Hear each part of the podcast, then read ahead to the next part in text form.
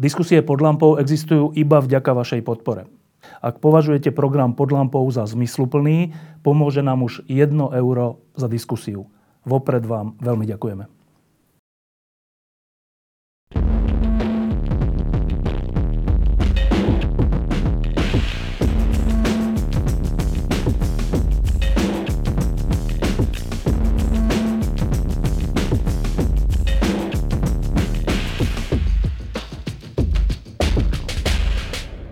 Rok dvetisíc osemnásť sme začali lampou s Františkom Mikloškom o tom, či máme nádej aj v tejto krajine, aj za jej súčasného stavu. A došli sme k nejakému zaujímavému záveru. Druhú lampu urobíme o, o predmete, ktorý považujeme za jeden z kľúčových preto, aby sa vôbec nejaká nádej naplnila. Široko povedané je to vzdelanie, veda a podobné, ale užšie povedané je to to, že um, ako sa staviame k poznaniu na Slovensku a, a akému kladieme prekážky, respektíve ako mu pomáhame. Ale ešte predtým, keď sa opýtam na tento predmet, tak mám tu dvoch ľudí, s ktorými sme občas, minimálne s Petrom si to pamätám jedným, um, hodnotili Nobelové ceny. Minulý rok sme nemali to hodnotenie, tak hneď sa vás obidvoch Petrov opýtam, bolo niečo vo vašej oblasti, či už to bola Nobelová cena alebo niečo iné, čo vás mimoriadne zaujalo? No, bolo toho viac, samozrejme. Ale k tej Nobelovej cene ešte možno, možno dve vety. To je také zaujímavé. Ten minulý rok zase bola podľa mňa Nobelová cena za chémiu, ktorá síce s chémiou súvisí, ale nie je to, že explicitne, že je taká hardkórová chemická téma. Tá Nobelová cena bola za kryoelektronovú mikroskopiu. Veľmi zaujímavá vec, veľmi dôležitá Nobelová cena. Prelož to, čo to znamená? Ja teda nie som na to expert, ale v princípe tak, ako tomu ja rozumiem, jedná sa o to, že je to metóda, ktorá umožňuje vo vysokom rozlíšení, ľudovo povedané, dostaneš ostrú fotku nejakého Nejakej, nejakej bielkoviny napríklad, alebo nejaké veľké molekuly priamo v živom organizme. To znamená, že to je mimoriadne dôležitá kľúčová vizualizačná technika. A celý ten, celý ten príbeh okolo toho je taký celkom zaujímavý. Nechcem to teraz veľmi rozoberať, ale o tom toto bolo. Len to nie je zase taká tá téma chemická v zmysle, že by sa jednalo o nejaké konkrétne chemické reakcie alebo o nejaký, nejaký prevratný objav chémii. Je to skôr taká inštrumentálna záležitosť. Čo je zase, ešte raz, veľmi dôležitá vec, len trošku také zaujímavé. Zase to bolo tento rok. A v tej samotnej chémii, takej tej skutočnej, bolo niečo? E, bolo tam určite spústa vecí. Ja by som možno, možno jednu vec, ktorá sa mňa aj tak trošku profesne týka, lebo sa tým začíname trošku zaoberať. Um, asi to nezachytilo veľa ľudí, lebo je to možno okrajová téma, pre mňa celkom taká dôležitá srdcová vec. Um, Väčšinovo sa chemické reakcie dodnes robia tak, že zoberieš nejaké východiskové látky, dáš ich dokopy, pomiešaš, trošku zahreješ a pokiaľ to robíš správnym spôsobom, teraz nemyslím technicky správne, ale filozoficky správne, tak by si mal dostať nejaký žiadaný produkt. Väčšinou ale to často produkuje aj vedľajšie, vedľajšie produkty v zmysle nejakého odpadu a to nie je ekonomické, čiže keď tým chceš ísť do, do nejakej väčšej výroby, povedzme výroba liekov alebo pesticídov, tak to musí byť aj finančne to nejako vychádzať. A preto sa ľudia snažia nájsť spôsoby, ako tie chemické reakcie robiť lacnejšie, efektívnejšie. No a každá chemická reakcia v princípe, keď to zjednoduším na úplne bazálnu záležitosť, tak nie je nič iné ako len výmena elektrónov medzi atomami a molekulami. Čiže tie elektróny sú kľúčové.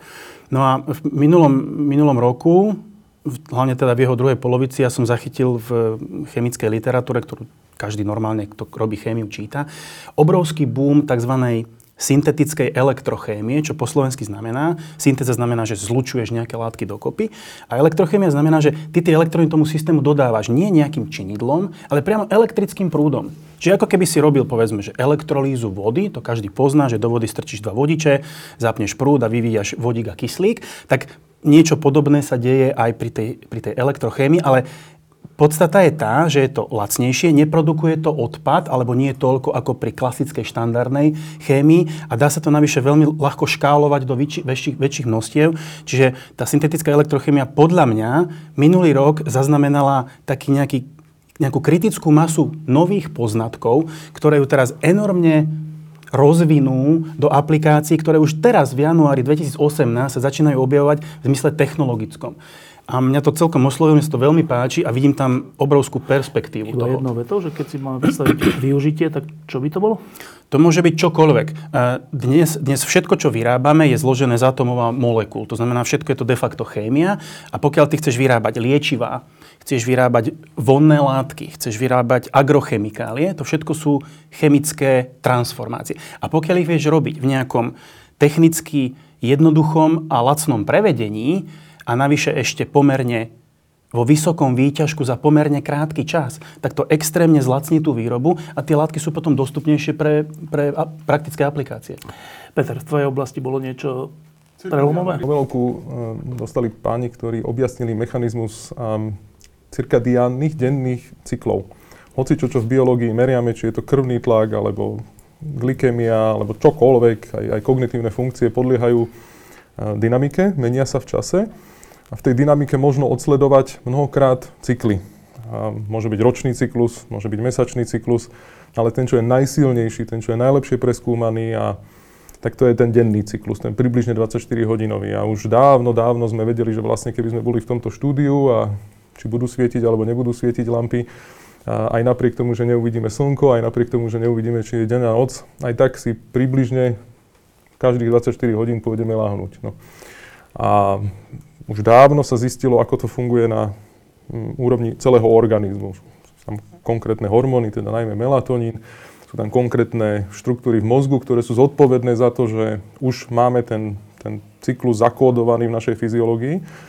No ale medzičasom sme zistili, že aj izolované bunky majú niečo ako denný rytmus. No a A zistilo sa, že existujú konkrétne gény v našom genóme, v našej dé en á, ktoré sú v podstate zodpovedné za to, aby kódovali bielkoviny, ktoré potom sú v podstate v takých biochemických slučkách zodpovedné za to, že aj tá bunka má denný cyklus. No a toto poprvé je strašne zaujímavé a to by aj stačilo, ale samozrejme má to aj mnohé ďalšie aplikácie, pretože tieto gény potom rozhodujú aj o metabolických cykloch, aj o endokrinných cykloch, aj o mnohých, mnohých ďalších, ktoré sa len postupne objavujú a má to samozrejme teda potenciál využitia aj v medicíne samozrejme.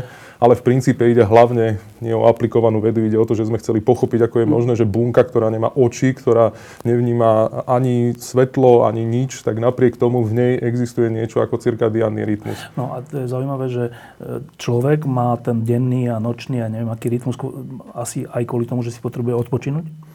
Asi aj mozog si potrebuje odpočinúť? Alebo musí spať človek? Neviem, predpokladám. Bunka potrebuje tiež niečo takéto? No to nevieme. My nevieme ani, že či človek, či si naozaj potrebuje odpočinúť a keď, tak prečo to musí byť zrovna každých dvadsaťštyri hodín. Ako je evidentné, že teda to bude súvisieť so slnkom, so slnkom a teda s našou nejakou evolúciou, ale ako aby sme odpovedali na otázku, že prečo, tak to, to, to ti neviem odpovedať. Ja neviem, prečo nám nestačí, ja neviem si každú zimu odpočinúť a hibernovať ako medveď niekde v nejakej jaskyni a zvyšok roka teda čerpať teda z tej energie, ktorú sme teda nejakým spôsobom nadobudli vtedy. Takže a, ako úplne, že prečo, to nie je jasné, ale už vieme ako. Tie mechanizmy až na molekulárnu úroveň sú relatívne veľmi dobre preskúmané, sú extrémne komplikované. Keď som sa snažil voľakedy dávnejšie, keď my sme robili niečo s rytmami, pochopiť tie, tie slučky, tak už tedy som ako to vzdal, lebo toho bolo už príliš veľa. Už tam bolo príliš veľa rôznych proteínov, ktoré tam rozhodujú v expresii iných génov, o využívaní iných génov a som si povedal, že tak za toto musí byť udelená Nobelovka. Sice to chvíľku trvalo, ale teda rozhodne minimálne tá oblasť teda si zaslúžila, zaslúžila Nobelovú cenu. Mimochodom máme aj na Slovensku vynikajúci tým profesora Zemana, ktorý sa zaoberá týmito cirkadiannými rytmami. Takže evidentne, ak sa budeme baviť o slovenskej vede, my nie sme úplne off topic, my nie sme tak, že by sme robili veci, ktoré sú úplne pomimo. A myslím si, že sú tu týmy, ktoré, ktoré sú dokonca ako blízko, minimálne k tým témam.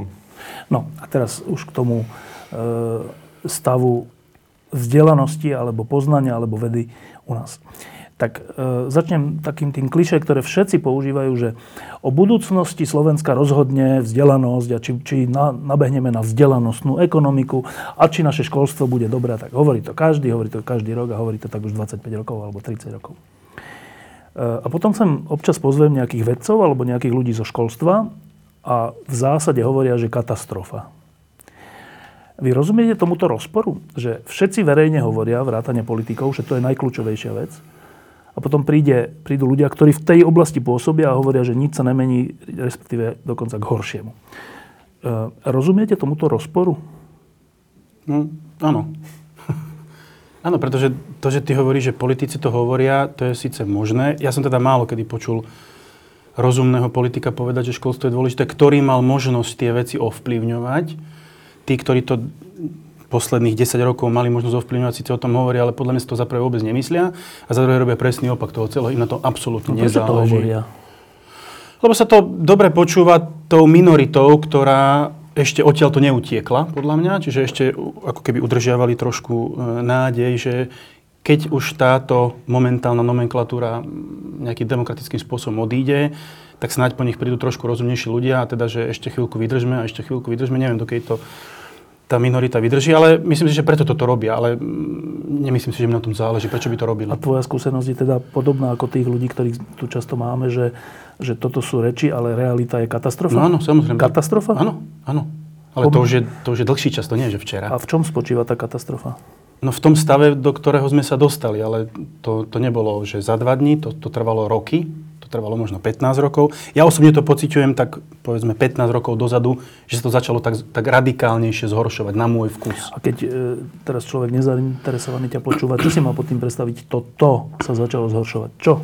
E, čo si má predstaviť, ten niekto iný neviem. Ja, ja, ja vnímam a zažívam to, že je to vždy o ľuďoch a o peniazoch. Pokiaľ o kľúčových veciach na kľúčových postoch rozhodujú ľudia, ktorí k tomu buď nerozumejú, alebo k tomu nemajú vzťah, alebo alebo to robia, robia celé zle z úplne pre mňa nepochopiteľných dôvodov.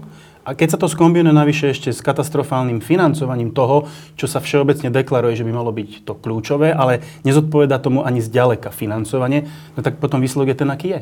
A teda na vlastnej koži to pociťuješ v čom? E, vo viacerých veciach. E, ja som, ja som učiteľ a dobre, nazvime to, že vedec. U mňa sa tieto dve veci prelínajú, to nemám nejako striktne oddelené. Ja strašne rád učím v zmysle. Veľmi rád sa bavím s ľuďmi, ktorí sa chcú baviť o chémii. Veľmi rád s nimi o tom diskutujem. A keď to nazývame učením, tak prosím. Veľmi rád robím experimenty, ktoré mi napadnú z čírej zvedavosti, lebo chcem otestovať nejakú viac menej bláznivú myšlienku a možno, že raz motika vystrelí. A kombinácia toho je u mňa to, že rád som obklopený ľuďmi, ktorí podobne zmýšľajú. No a toto nie je nejaké pánske huncúctvo, toto nie je nejaká že zábava, ktorú nám má platiť daňový poplatník. Toto je podľa mňa vychovávanie novej generácie, aby rozmýšľala bez akýchkoľvek vlastných limitov a obmedzení, aby iba fantázia bola ich, ich obmedzením, aby k tomu mali dostatočné zdroje, čo sa týka vzdelávania a podpory vedy, aby tí ľudia mladí sa mohli vzdelávať na špičkových vedeckých projektoch, lebo tieto veci sa nedajú oddeliť. Proste veda, výskum a vzdelávanie, to je u mňa jeden balík. To, to, to, to sa ťažko oddeluje. No a čo, kde to vnímam teda ja, že, že je problém? No stále menej kvalifikovaných a kvalitných ľudí prichádza na tie vysoké školy a dôvod je zrejmý. Drvivá väčšina tých najlepších odchádza von, najviac do Čiech. Zase prečo? Dôvod je zase zrejmý. No a potom, už keď teda tí niektorí ostanú, chvála Bohu, na Slovensku, tak s tými sa človek snaží pracovať, ale zase na to potrebuješ kopu peňazí. A zase je milión objektívnych dôvodov, prečo na Slovensku málo kedy tie peniaze človek dostane a keď ich aj dostane, tak sú okresané. A keď, keď aj okresané nie sú, tak potom kopu času strávi tým, aby vykázal každú jednu tridsaťcentovú sprostosť namiesto toho, aby robil v labáku. Čiže to je celý balík problémov. Peter, e, rozpor slov a činov z tvojho hľadiska. Samozrejme, budem súhlasiť, ale poviem niečo iné. Ja si nemyslím, že to je len o politikoch. To je o nás všetkých, ako sme tu. My sme tak nastavení. Však teraz je nový rok, tak čo sme si všetci prijali? Veľa zdravia, nie? Ako zdravie. Vo všetkých anketách vychádza, že je toto najdôležitejšie. No a prečo potom iba každý desiatý z nás chodí na preventívku? Tak asi nám to je úplne ukradnuté. Druhé väčšine z nás je aj naše vlastné zdravie totálne akože ukradnuté. Evidentne.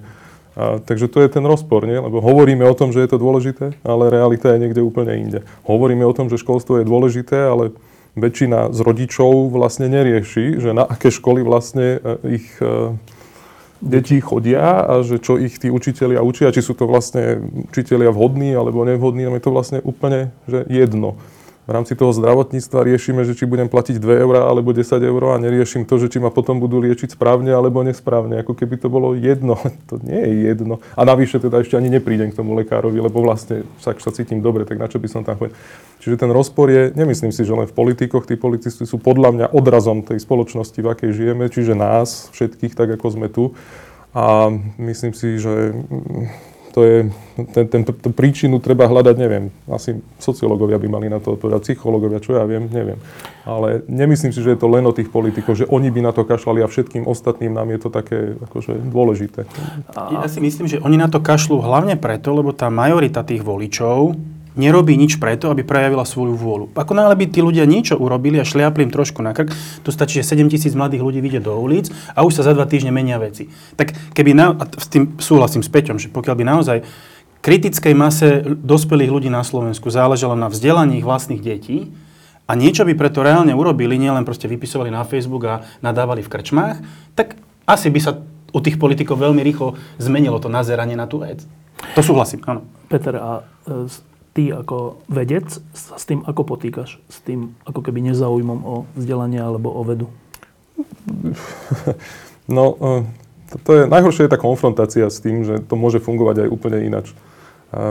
Vo viacerých anketách sa teraz novinári pýtajú na rozdelenie Československa a tak a ja poukazujem stále na tie isté veci, že ako je to v zdravotníctve, ako je to v školstve, ako je to vo vede a keď som sa pripravoval teda na tú lampu a poprosil si ma, že či teda niečo by sa nedalo ukázať, tak dobre, no tak nie je to nič nové pre všetkých, ktorí robia vo vede, tak vedia, že to teda takto je, ale veľmi jednoduché grafy, toto je napríklad, že podiel há dé pé, ktoré ide na vedu v Čechách a na Slovensku.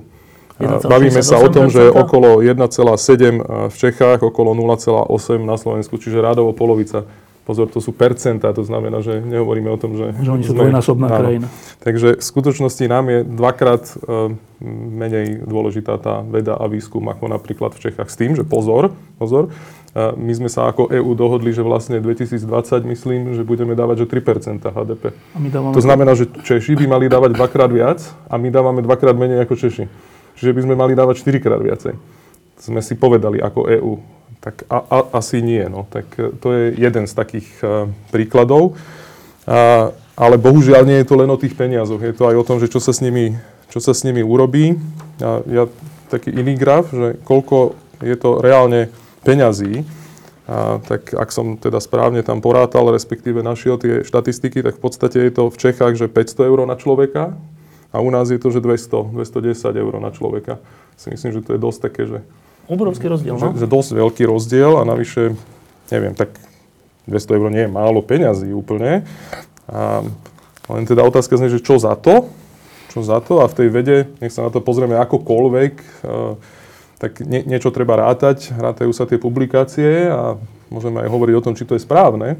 Ale zase je fakt, že aj v zahraničí sa rátajú tie publikácie. No a keď sa pozrieme na tie výstupy, tak v princípe niekde okolo deväťdesiat tisíc výstupov na Slovensku, niekde okolo dvestošesťdesiatpäť tisíc výstupov v Čechách. Keď sa okrúhlim, tak je to v podstate, že štyrikrát viac a to zodpovedá tomu, že je nás dvakrát menej a dvakrát menej dávame peňazí, čiže vlastne štyrikrát viac teda Češi publikujú ako my. No. Ešte, pardon, toto je ešte len stále kvantitatívny ano, ukazovateľ. Presne, však, veď, to ešte počkaj, nehovorí nič o tom, čo sú to za publikácie. Ešte pár grafov. A jedným z takých tých, jedným z mnohých parametrov je, že citácie, že, že čím to niekto využíva a tam to vyzerá veľmi podobne, to znamená, že zase Češi majú tak už trošku viac ako štyrikrát mm. uh, viac Citá. tých citácií ako my.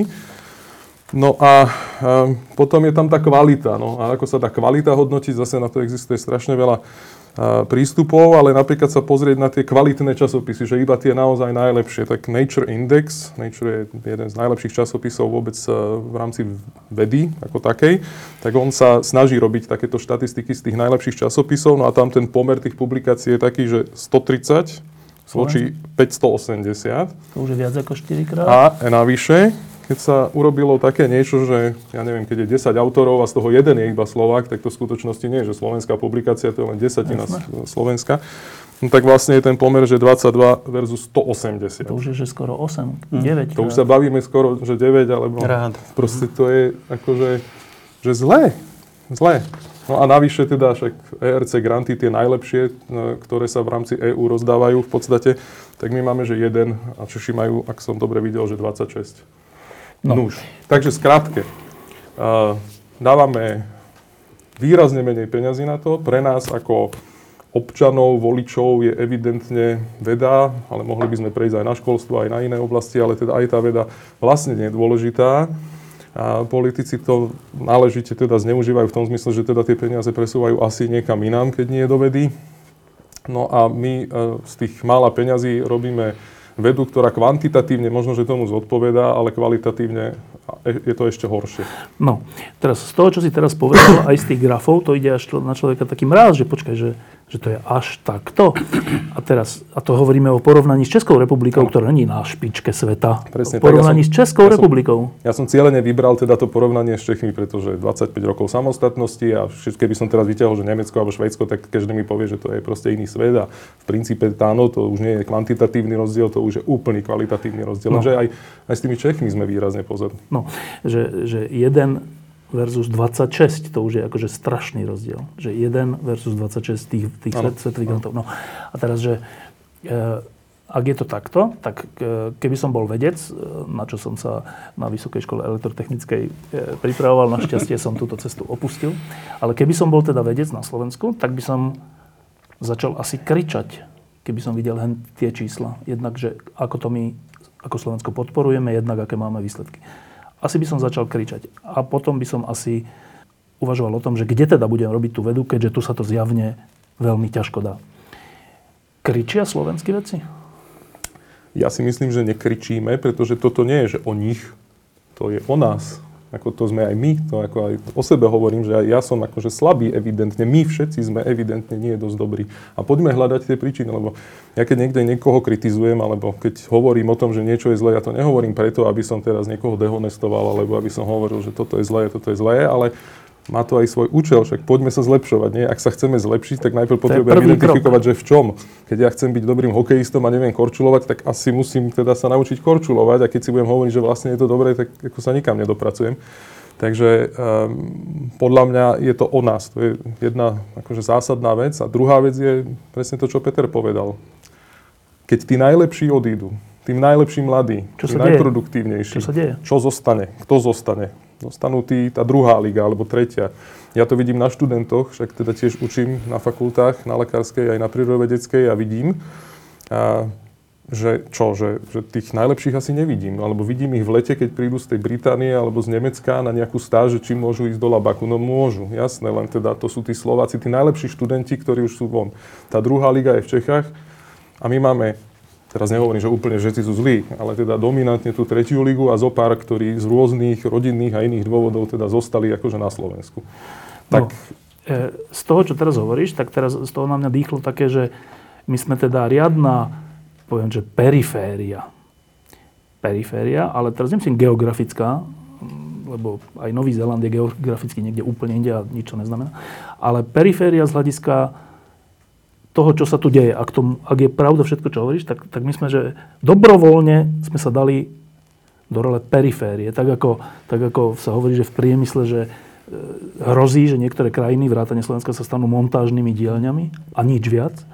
Nebude pridaná hodnota. Tak vo vede je to, zdá sa, evidentné, že sme montážna dielňa, respektíve ani to. No teraz, Peter, ak je pravda, že ani slovenskí vedci nekričia, česť výnimkám, no tak, tak sme na to odsúdení. Ja si úplne nemyslím, že nekričia. Kričia, ale slabo. Je tu niekoľko iniciatív v posledných mesiacoch, rokoch. Dokonca, keď si tu mal minulé lampu vedeckú, boli tu traja ľudia, ktorí sa vrátili zo zahraničia. Z dobrých pôsobísk. Z dobrých pôsobísk, či už z akademickej obce, alebo priamo že z aplikovaného výskumu. Tí ľudia robia naozaj že skvelé, skvelé veci, ktoré majú že priamy, priamy dopad na tých ľudí, ktorí budú u nich ďalej študovať a trénovať. To, to je strašne dôležité. A my si neuvedomujeme jednu, jednu kľúčovú vec. Toto je všetko beh na dlhú trať. Toto sa neobjaví, že za, zajtra alebo o týždeň.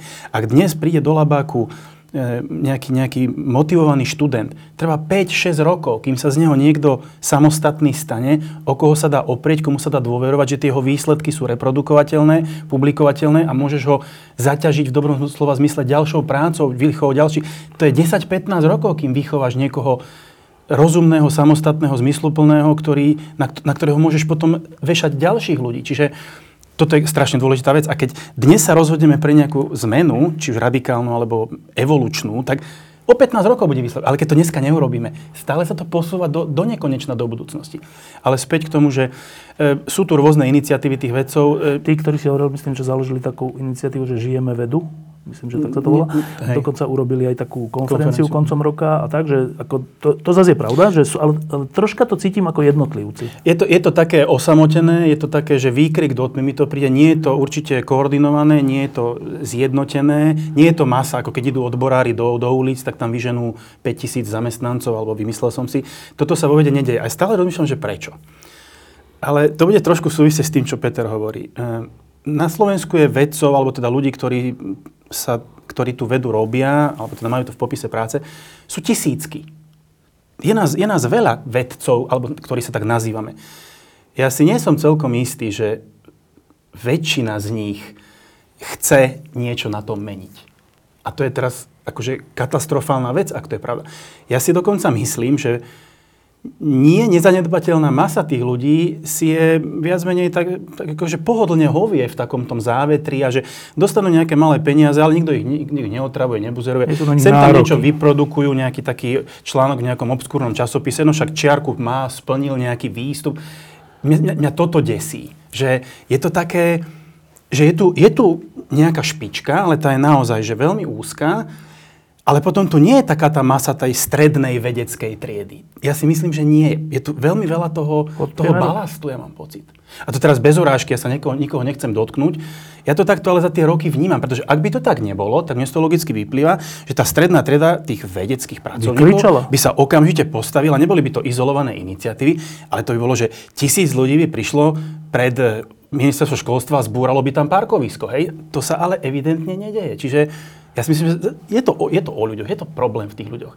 Ale a tá periférnosť, ako si to ty nazval, je potom v tej mase tých vedcov, ktorí sú tak v závetri a nevadí im to, že chodia do práce, ale nič prevratné tam neurobia. Nemyslím teraz objaví, myslím konkrétnu nejakú robotu a viac menej to tam nejak vydržia. No a teraz si sa dotkol jednej veci, ktorú počúvam často a teda asi to už nebude náhoda. A to je to, že kvalita tých výstupov. Ja mám všeobecne pocit, že my na Slovensku sme skôr za kvantitatívne hodnotenia, než kvalitatívne. Skôr sme za to, že koľko študentov, koľko publikácií, než či jeden z nich je prevratný. Keď je len jeden prevratný, je to vlastne zlé. Potrebujeme sto priemerných. Ako keby taká je u nás mentalita. To sa netýka len vedy, to sa týka všeličoho. A, a teraz, či je to naozaj tak?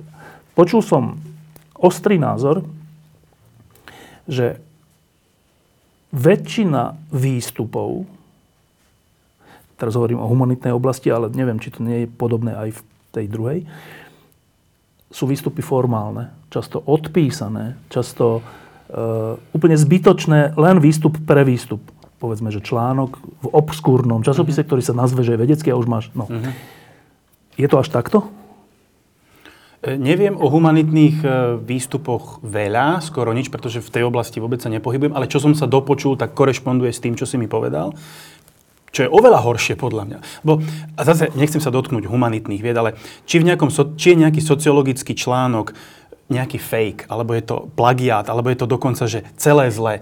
Nebude to mať vplyv na zdravie nejakého človeka. Ne, nespôsobí to technologický kolaps nejakej fabriky, pretože sú to také, že prečítaš, dá sa, že dobre. Že, hej, problém je, keď sa začínajú falšovať medicínske, chemické, fyzikálne články, ktoré nemusia byť nutne len, že, že základný výskum, ale nehoda bože aplikovaný a ide s tým človek niekam ďalej. No jasné, že fabrika nezačne produkovať niečo na základe jednom článku, to treba otestovať, ale pokiaľ tie výstupy v tom článku nie sú reprodukovateľné, ten článok je bezcenný. A zase môže byť niekoľko dôvodov, prečo je to prečo ten článok zlý. Môže to byť, že nevedomá chyba, jednoducho spravili nejakú koncepčnú chybu vo výskume, ktorú si nevšimli. Ale na to funguje tzv. Peer review, to znamená, keď ten článok ide do, do časopisu, tak sa naň pozrú nejakí nezávislí, mali by to byť nezávislí oponenti, ktorí v tej danej oblasti pracujú, nemajú žiadny vzťah k tým autorom, to je strašne dôležité. To znamená, že nie je tam ten subjektívny pocit, že niekomu nadržam, alebo naopak niekomu idem ublížiť, lebo ho poznám. To musia byť úplne nezávislí e, hodnotitelia. A tí, keď si to prečítajú a zistia, že ten článok tam má nejakú chybu, tak oni to vrátia a ten článok treba prepracovať, alebo nedaj Bože celé experimenty zopakovať. To je, ten, to je taká tá, že myslím si, že... Dobroprajná ospro, chyba. Taká, dobroprajná chyba. Ale potom je veľmi často, a to, to začína byť až, až boom, až, až zlé, že začínajú sa vedome falšovať tie veci. A prečo sa to robí? No tak ľudia sa prispôsobujú tomu, veci sú tiež len ľudia, a prispôsobujú sa tomu tlaku. Keď, keď proste na teba zamestnávateľ, či už je to univerzita, alebo výskumný ústav, alebo firma tlačí, že ty musíš mať za rok tri publikácie, tak ten výskum sa nedá naplánovať. To nie je, že idem postaviť budovu a mám plány a viem, že do troch mesiacov bude postavená, lebo tisíckrát to už niekto urobil. Ak robím základný, fundamentálny výskum, to sú nové myšlienky. No niečo nemusím prísť napríklad. Nie, že nemusím prísť. Moja súkromná štatistika je, a to sa budú teraz ľudia rehotať, ale z desiatich pokusov, ktoré som kedy v živote nastavil priemerne, osem nevyšlo. A to teraz nie je, že Ježiši Kriste, že ten to je... Ten je neschopný. Možno je, ale ne, proste to takto to je. Lebo to sú veci, ktoré nikto nerobil. Tak ako ja môžem vedieť, ako to dopadne? Veď práve o to ide. Práve preto, že to nikto nerobil, ja to chcem skúsiť. A pokiaľ vyjde, publikujem. Nevyjde, hľadám ďalej. Lenže už máš chyb, už máš problém, lebo nepublikuješ. No to je teraz čas. Teraz tebe uteká čas, je zrazu koniec roka a ty zistíš, že a, nemám výstup. A teraz nemám výstup, teraz osobné ohodnotenie, problém, grantová, gra, grantové hodnotenie po roku, problém, písanie nového grantového projektu, problém, zamestnávateľ, problém. A tak radšej niečo to, napíšeš. Väčšina ľudí si myslím zvolí túto cestu a z toho potom pramenia tie veci, že vyjde štatistika v Nature, že sedemdesiat percent biomedicínskych prác je nereprodukovateľných. sedemdesiat percent. To je, že absurdné číslo. Zle. Celé zle. Peter, v tvojej oblasti tiež sa boríte s kvalitou výstupov? No čo znamená boríme? Ako robíme všetko preto, aby tá kvalita tam bola, samozrejme. Lebo to, čo, druhý Peter hovorí, že robia všetko, nerobia všetko preto, aby tam kvalita bola.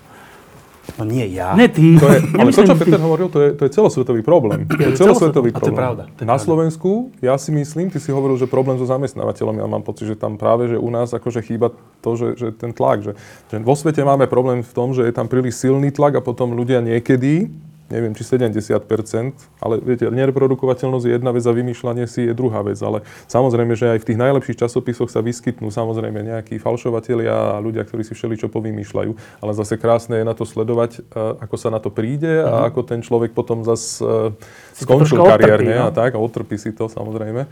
No ale iné, že ja mám pocit, že na Slovensku nám tu strašne chýba ten tlak. Akože, tak ako je to vo svete možno, že prehnané a možno, že ten tlak je taký, že vedie napríklad k tomu, že si človek vymýšľa výsledky, tak na Slovensku mnohokrát ten tlak chýba, alebo je len taký virtuálny. Ja poviem príklad, ja som, no neviem, asi tri alebo štyri roky bol úplne, že bez grantu.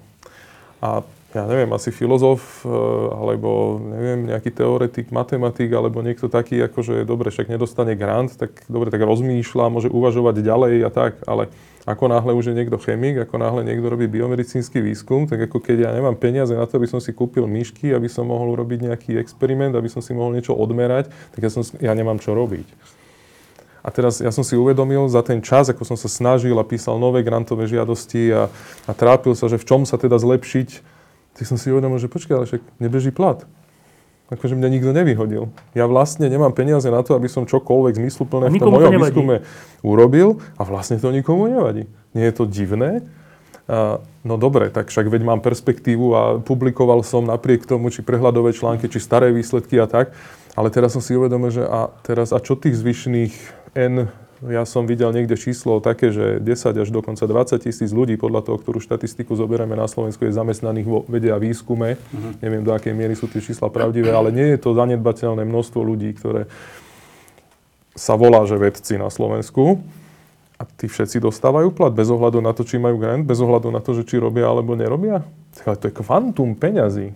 Kvantum, kvantum peňazí. A teraz nie je to náhodou tak... Nie je to náhodou tak, že naozaj väčšina je vlastne akože v podstate spokojná. spokojná s tým. Predstav si, že ty by si dostával plat a je čokoľvek. Úplne jedno, že či niekto číta týždeň a že či niekto príde na tú web stránku, alebo že či vlastne niečo napíšeš. Si predstav, že nemusíš ani písať, že vlastne len prídeš sem a dáš si tú kávu a potom ešte jednu a potom ideš vlastne domov a po, po, po nás zanadávaš si, že vlastne nemáš peniaze na to, aby si mohol vydávať časopis a, a tak by si akože fungoval. No.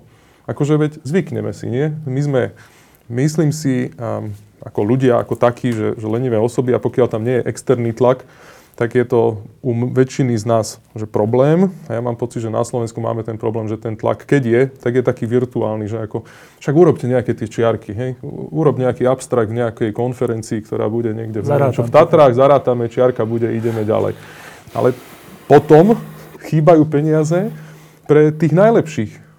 A to možno, že nie sme my dvaja, to sú určite iní, ktorí sú tu naozaj najlepší, ktorí potom sa zoberú a odídu, pretože inde tie peniaze samozrejme bez problémov dostanú. A to nehovorím len u, úplne tých top, hovorím aj o tých, ktorí sú napríklad akože že, že trošku top, alebo tak.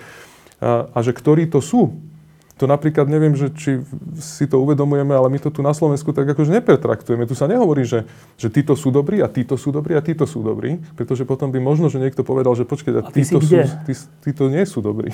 Až tak úplne. A... Alebo, pardon, sa to urobí tak, že tie kritéria sú tak nastavené, že prakticky každý je super. No. Aj to sa stalo. Že keď sa urobilo hodnotenie, tak prakticky každý druhý ústav bol vlastne výborný. Lebo? No lebo tie kritéria boli také, že vlastne každý druhý prešiel, takže... Počet citácií v, v obskúrnom časopise stačí. Napríklad, napríklad. Ale poviem pozitívny príklad, aby sme neboli len no. negatívni. Tu bola iniciatíva, vznikla, a teda realizovalo ju vlastne aj ministerstvo školstva, kde sa podarilo identifikovať nejaké, že top týmy. Či už na Akadémii vied, alebo napríklad na Univerzite Komenského. A tak sa podarilo identifikovať nejaké top vedecké tímy. Nebolo ich vôbec veľa, bolo ich veľmi málo. My sme napríklad, že neboli, nesplňali sme tie kritéria, boli tak nastavené, že na Lekárskej fakulte bol len jeden tím napríklad vyhodnotený akože top. Právom teda? A, no, evidentne.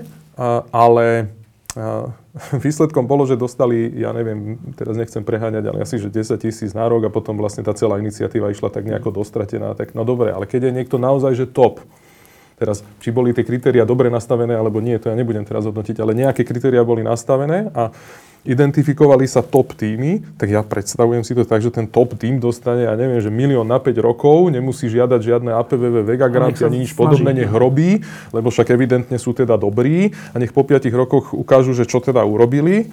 A, a, a my, teda tá druhá liga, ktorá, te, tak nech bojujeme o tie granty ostatné, nech píšeme projekty a oni nech teda hlavne robia, keď sú takí akože dobrí. Ale, Ale my sme im dali pár peňazí, na, potriasli sme im rukou a akože to je všetko. No, e, teraz beží na Slovensku, už, už je to pár rokov, taká úvaha, je to najmä z vládnych kruhov, zo Smeru, že, že naše školstvo musí produkovať viac takých do praxe pripravených ľudí. To znamená, že že štát chce určovať, že na ktoré školy vlastne majú deti chodiť, lebo teraz potrebujeme viac strojárov a teraz zase potrebujeme viac chemikov a teraz potrebujeme neviem čo. A ľudia, ktorí tomu troška rozumejú, sa nad tým pousmejú, lenže ono sa to začína pretavovať do rôznych rozhodnutí vládnych. A teraz zaujíma ma, či to tak náhodou nie je aj vo vede. Lebo tiež počúvam, že, že vlastne však veda musí byť aplikovaná. Však to je vlastne, nie? Že veda má pomôcť automobilovému priemyslu najlepšie na Slovensku. No a teraz, teraz to skonfrontujem s takým e, dávnym článkom, ktorý sme ešte v týždni publikovali, o, o, ktorý sa volal, že Idea univerzity, mm-hmm. e, ktorá bola o tom, ktorý, ktorý ten dotyčný človek hovoril presný opak. On hovoril, že najlepšia univerzita je tá, ktorá je nepraktická. Nemá za cieľ zlepšovanie pneumatík na Slovensku. Vôbec má za cieľ poznávanie. Bez ohľadu na to, či sa to dá použiť. Až do, on hovoril až do extrému. Preto je dobre učiť sa po latinsky. Nič z toho nebudeš mať, ak nie si náhodou teológ, ale niečo to v tebe vyvolá. No a teraz, vy vedci, čelíte tomuto tlaku na Slovensku, že dajte praktické výsledky do priemyslu, alebo máte slobodu poznávať? Ja ten tlak vôbec necítim a to je pre mňa ten obrovský luxus toho môjho zamestnania, ktoré, ktoré ja považujem za svoj koníček. A ja som za vďačný. Nemám ten tlak, no ale nemám ho, pretože u mňa je to kombinované s tou výukou. To znamená, že ak mám zrovna slabšie obdobie, čo sa týka vedeckej produktivity, teraz nemyslím články. Myslím v zmysle nejakých relevantných výsledkov, ktoré, ktoré ma potešia v prvom rade, na ktorých sa tí študenti niečo naučia. V druhom rade a v treťom rade, nedaj Bože, je z toho nejaká rozumná, slušná publikácia, tak ja, mám, ja ten luxus mám, že toto si môžem dovoliť a ešte raz som za to veľmi vďačný, ale u mňa to kombinované s tým učením. Ale že tento tlak, ktorý ty hovoríš, nemám. Ale viem si to predstaviť, že nejaký výskumný ústav, ktorý neučí, alebo dajme tomu nejaký ústav Akadémie vied, ktorý tiež robí, dajme tomu, že čistú vedeckú prácu, že nemá to kombinované s výukou, viem si predstaviť, že ten tlak tam je. A to má zase dve strany. Na jednej strane e, rozumiem, na druhej strane nie celkom. Rozumiem toho, sto, tomu z toho, z toho pohľadu, že ak je naozaj niečo, niečo výlučne vedecké a nie je to, nie je to klasifikované ako základný vedecký výskum, ktorý má nejakého mecenáša, nejakého donora, ktorý to celé financuje, ale je to financované daňovými poplatníkmi, tak bolo by fajn mať ten základný výskum motivovaný potenciálnymi aplikáciami. Nehovorím, že to musí byť primárny dôvod, ale bolo by fajn sa niečím takým zaoberať, aby to naozaj reálne pomohlo v živote. Nemusí to byť automobilka, to môže byť zdravie ľudí, biomedicínsky výskum. Hej. To je tiež orientované primárne základ, proste myšlienkovo, filozoficky, ale má to veľmi silnú implikáciu do, to, do tej praxe. Čiže mm, na jednej strane rozumiem, na druhej strane nechať tú slobodu bádania tým kvalifikovaným, inovatívnym, šikovným ľuďom, lebo tie, tie nápady sa nedajú naplánovať. To sa nedá, že zajtra ráno o deviatej urobím tento objav. To neexistuje. V tomto sú bizarné tie naše grantové, grantové projekty, že ty tam musíš na štyri roky dopredu naplánovať, koľko publikácií vyprodukuješ. Ako to ty máš vedieť? No ale keď si tam napísal, že osem a po treťom roku máš dve, ty musíš v poslednom roku vyprodukovať šesť. Aké budú? No logicky bude ich šesť. Ale aké budú, nikoho nebude zaujímať. Hlavne, že to číslo bude sedieť. Čiže toto, toto je zase tá druhá stránka. A tu treba vždy hľadať nejakú takú rozumnú rovnováhu. Nie, nie nutne kompromis, lebo tie zvyknú byť nedobré, ale nejakú rozumnú rovnováhu týchto dvoch vecí. Čiže áno, bolo by fajn mať tie výsledky, ktoré sú použiteľné do praxe, ale keď hneď nie sú. A zároveň ale posúvajú to vedecké poznanie ďalej. Ten Edison, keď tú žiarovku vymýšľal, tak to nebolo, že úplne, že kvôli tomu. Keď Pasteur objavil, že teda je chiralita a tie, tie um, baktérie produkujú nejaké... Jasné, že bolo dôležité to hneď uviesť do praxe, lebo bola druhá svetová vojna a tí vojaci zomierali na vtedy, teda na dnes banálne infekcie. Ale to nebolo motivované primárne týmto. A ešte jeden veľmi dôležitý aspekt, ktorý, na ktorý nikto, alebo málo kto myslí z nevedeckej obce. Veľká časť, teda neviem či väčšina, ale značná časť objavov je častokrát výsledkom náhody. Náhody, ktorá sa stane pripravenému mozgu, človeku, ktorý má otvorenú hlavu a to, čo sa mu stalo, nevyhodí do koša, lebo to nepotvrdilo jeho hypotézu, ale práve naopak, zbudí to v ňom zvedavosť, že kurník šopa, ja som dostal niečo úplne iné, niečo som chcel, ja som dostal dokonca niečo, čo ani neviem ešte, čo je. Pozriem sa, čo to je, zistím a wow, to je zaujímavé. Nie preto, že to bude zajtra v obchode, ale preto, že sa stalo niečo fundamentálne nové. Možno o päťdesiat rokov to bude, možno, že nebude vôbec. A tu treba podľa mňa hľadať nejakú, nejakú rozumnú kombináciu týchto vecí.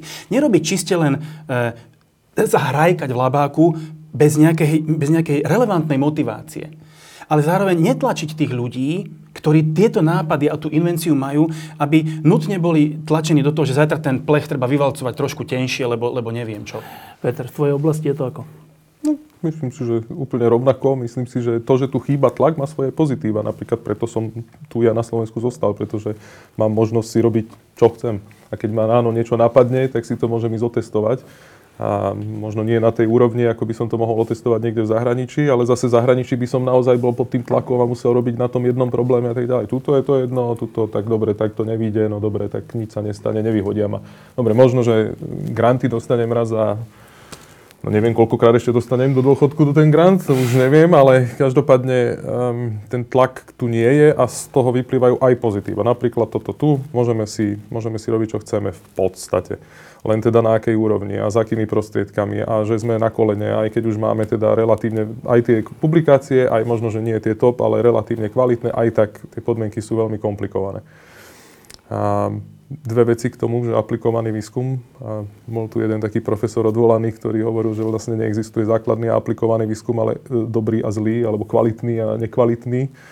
A druhá vec, no ja neviem, koľko tých Nobelových cien spĺňa akékoľvek kritériá aplikovaného výskumu. Ako keď sa pozriete na cirkadiánny e, rytmus a na nejaké proteíny, ktoré sú zodpovedné za jeho mechanizmus. No ak si niekto myslí, že oni naozaj išli s tým, že teraz idú niekoho vyliečiť, alebo čo, ani náznakov, ich to proste zaujímalo.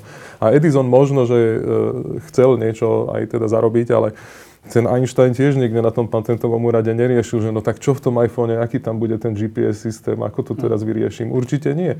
To znamená, že keď ktokoľvek objaví niečo zásadné v základnom výskume, no tak možno nie hneď, možno až neskôr, ale niekto z toho nakoniec urobí aj tú aplikáciu, takže toto rozdelenie, to podľa mňa používajú ľudia, ktorí ten výskum nikdy nerobili, alebo nevedia, o čom to je a snažia sa len zvonku teda hovoriť, že no, ale treba robiť aplikovaný, lebo počuli, že vraj to je tak. No.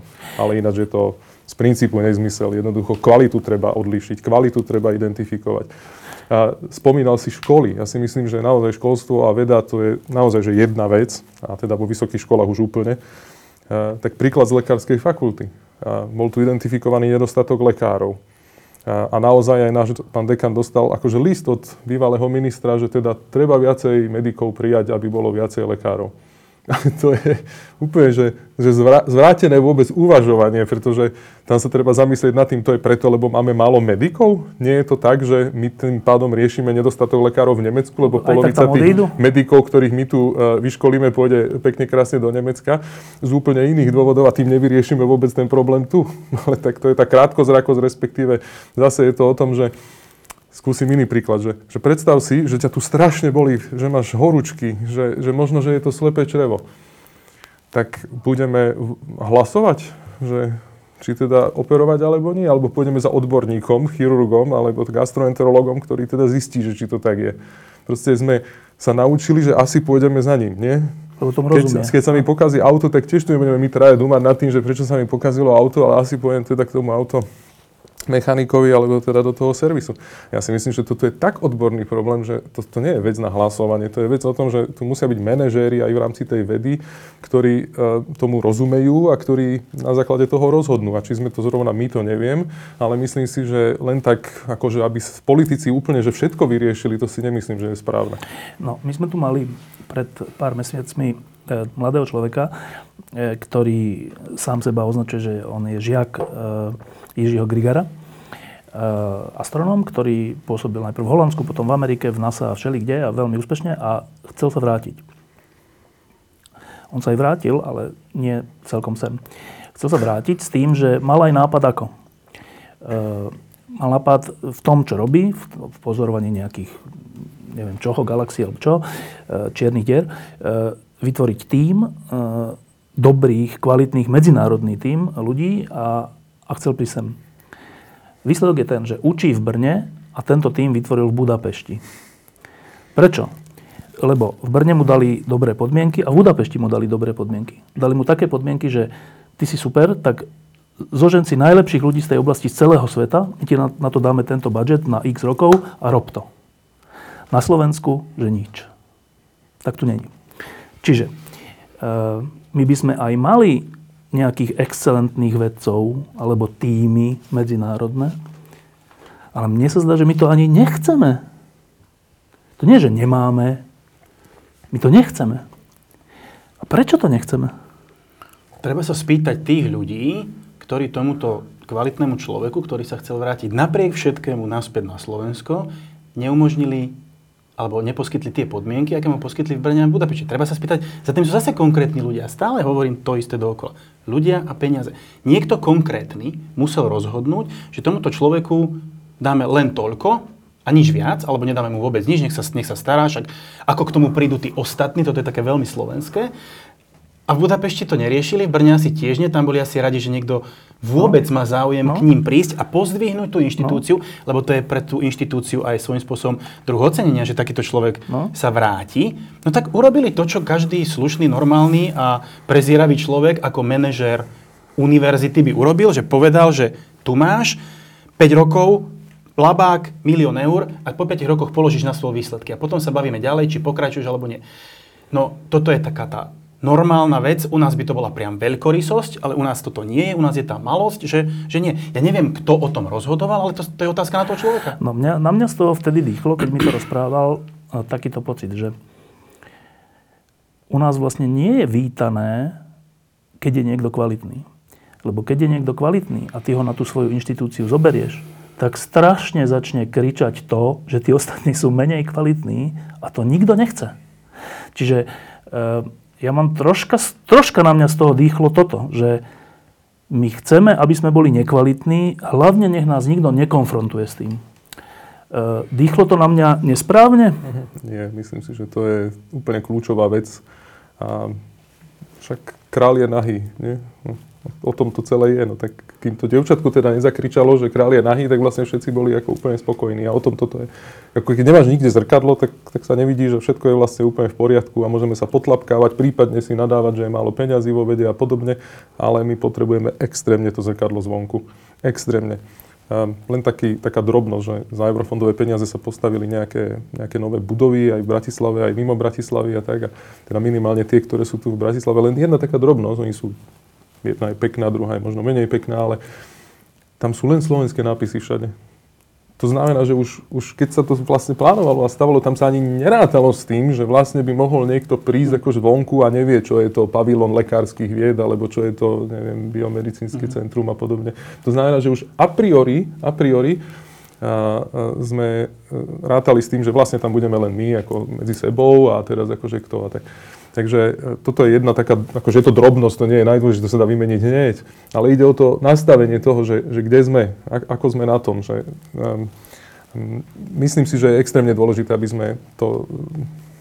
Pozri sa, ja som dneska tam niekde v portugalskej nejakej akadémii, či čo, ako evaluátor. Ja nepoznám tých ľudí, ja maximálne sa snažím objektívne ich hodnotiť. Takisto som bol v nejakej flámskej akadémii, niečo španielskému ministerstvu zdravotníctva evaluovať a tak ďalej. A včera sme sa bavili s profesorkou Pastorékovou, tá je zase evaluátorka všelikde. Proste, že malé krajiny, malé krajiny vedia, že je problém v tom, že sa nemôžu sami seba hodnotiť. Ja nemôžem Petrov grant hodnotiť, keď sa poznáme. Nemôžeme sa tu navzájom rodinní príslušníci pomaly z druhého kolena navzájom hodnotiť. To nefunguje. My musíme akceptovať to, že sem musí prísť niekto zvonku, ktorý nás hodnotí. A možno, že to nebude ideálne hodnotenie. Akadémia vied urobila podľa mňa veľmi dobrú vec pred pár rokmi, že sa nechala zevaluovať takýmto tímom, ktorý podľa mňa tiež nebol úplne ideálny, ani zďaleka, ani zďaleka. Ale sú tu, sú tu firmy, ktoré dokážu to normálne, že komerčne to robia pre štáty, inštitúcie a tak ďalej, kde naozaj to nestojí ani nejaké ohromné peniaze oproti tomu, koľko vlastne sa rozdáva v, tý, v tej vede, aj v tej slovenskej, lebo ono to vyzerá, že strašne málo peňazí, ale ja neviem, však to v lete, tá kauza, čo bola, tu sa bavíme o viac ako pol miliarde eur, ktoré sa išlo rozdať teda medzi nejaké projekty. Pol miliarda eur. To je, ak si dobre pamätám, dvadsaťpäť alebo tridsať rokov fungovania agentúry pre vedu a výskum na Slovensku. Keby sa ten balík peňazí zobral a dal sa do á pé vé vé, keby fungovala tak ako doteraz, tak to je tridsať rokov, že by mohla takto fungovať, by sme nemuseli platiť ani... To znamená, že ten, tie peniaze nie sú malé, len ide o to, že kto bude rozhodovať o tom. Kto bude rozhodovať o tom, ako sa budú rozdielovať peniaze a že či niekto, kto... To nemusí byť Slovák, ktorý sa nutne chce vrátiť, veď už musíme byť dostatočne otvorení na to, aby sme vedeli, že to môže byť aj niekto z niekade inakade. Niekto, kto napríklad nevie po slovensky a chce prísť na Slovensko, lebo sa tu postavila napríklad nová pekná budova, lebo neviem čo, sú tu iní vedci z daného odboru, ktorý, ktorý, s ktorými by sa dalo spolupracovať. A ten musí ohodnotiť ten externý evaluátor, nie my tu, že či tie naše peniaze, prípadne eurofondové, ktoré v skutočnosti ani nie sú naše, či ho dostane ten alebo niekto iný. To je podľa mňa strašne dôležité. A už posledný graf, už potom nebudem žiadne grafy ukazovať. Pozri, tento som už niekoľkokrát v telke ukazoval, ale ja si myslím, že to je extrém. Toto je tiež Nature a ukazujú tu nie produktivitu, nie peniaze, ale že pomer. To znamená finančnú efektivitu. To znamená, že koľko peňazí išlo a čo z toho ale je. A keď sa pozriete bližšie, tak napríklad Spojené štáty majú taký, taký stredný ten štvorček, vôbec nie je veľký. Prečo? Lebo oni extrémne veľa peňazí dávajú do vedy. To je úplne, že extrém. A majú samozrejme bezkonkurenčne najväčšiu produktivitu, kvantitatívne aj kvalitatívne, ale teda ich to veľa stojí. Veľmi veľký štvorec je tu, že Švajčiarsko. No lebo Samozrejme, tie inštitúty vedecké tam sú extrémne kvalitné. No dobre, s tou západnou Európou sa ťažko dá porovnávať, lebo napríklad to Nemecko dáva tri percentá há dé pé do vedy, Švédsko dáva tri percentá, Fínsko, no tak dobre, keď my budeme dávať tri percentá, Boh vie, kde budeme, pretože my sme tu. To znamená, že ten štvorček je menší ako Srbsko a Ukrajina. To ani neporovnávam s tými ostatnými krajinami ako Poľsko, Čechy alebo Maďarsko. Ta, ta, to nie je o kvalita, teda kvantitu, ale to je, že presne tak, presne tak. To znamená, že v princípe, keby teraz nejaký osvietený minister, ministerka povedala, že tak a ideme zdvojnásobiť objem peňazí do slovenskej vedy, mám vážnu obavu. Štvorček by sa nezmenšil. A nič iné. Nie, ten štvorček by, by sa, sa zmenšil na polovičku, lebo to je v menovateli. Mhm. To znamená, že treba viacej peňazí do vedy, štyrikrát, ak dobre rátam, štvornásobný rozpočet potrebujeme vo vede, ale zároveň potrebujeme aj B. To znamená, že napríklad zmeniť ten systém, ako sa tie peniaze rozdávajú a jednoznačne potrebujeme to zrkadlo. Môže byť krivé, môže byť rozbité, ale nejaké zrkadlo potrebujeme, pretože bez neho sme stratení. Peter, ten, ten môj pocit, že my vlastne nechceme byť kvalitní a všetko kvalitné vlastne odmietame kvôli tomu, že by to ukázalo na našu nekvalitu. Pozoruješ niečo také? No, áno, je to, ja si myslím, že to je tá zlá stránka ľudskej povahy, každý ju má v sebe a je to otázka miery toho, nakoľko sa prejaví, za akých okolností. A toto je podľa mňa úplne že symptom našej malosti a tej provinčnosti, že dokonca ešte aj vo vedeckej obci, ktorá, o ktorej by si človek bol býval myslel, že teda je to také trošku že integrovanejšie prostredie a tí ľudia sú takí trošku, že nie morálne lepší, ale viac rozumejú správnym a nesprávnym veciam a aj keď tá, ne, tá správna vec je bolestivá, tak musíme ju urobiť, lebo inú možnosť nemáme. Nefunguje to tak. Nefunguje to tak. Ja nemám ilúzie, že to je iba na Slovensku, ale tá miera toho nefungovania je tu až, až bolestivá častokrát. A možno len jedno slovo ešte k tomu, čo Peter hovoril a súvisí to s tým, čo sa pýtaš. Toto je úplne kľúčová vec toho všetkého. My sme sa podľa mňa už dostali do takého marazmu, že nám nepomôže už ani návrat tých zo pár špičkových, kvalitných ľudí. Vďaka Bohu za nich. Nech sa len prosím vrátia čo, v čo najväčšom počte. Ale my naozaj už potrebujeme sa odstrihnúť od toho vlastného pochlebovania, potlapkávania sa a kamarátšaftov, prestrihnúť tieto väzby. A to sa už nedá urobiť interne. My naozaj potrebujeme z gruntu zmeniť spôsob hodnotenia inštitúcií, zmeniť spôsob hodnotenia grantov a zmeniť spôsob prideľovania vedeckých peňazí, ktorých je obmedzený balík, ale my ich ešte navyše prehajdákvame trestuhodným spôsobom. Nemyslím teraz len rozkrádania. Myslím aj, že nedostávajú to ľudia, ktorí by si to zaslúžili v prvom rade a navyše nie v takej výške.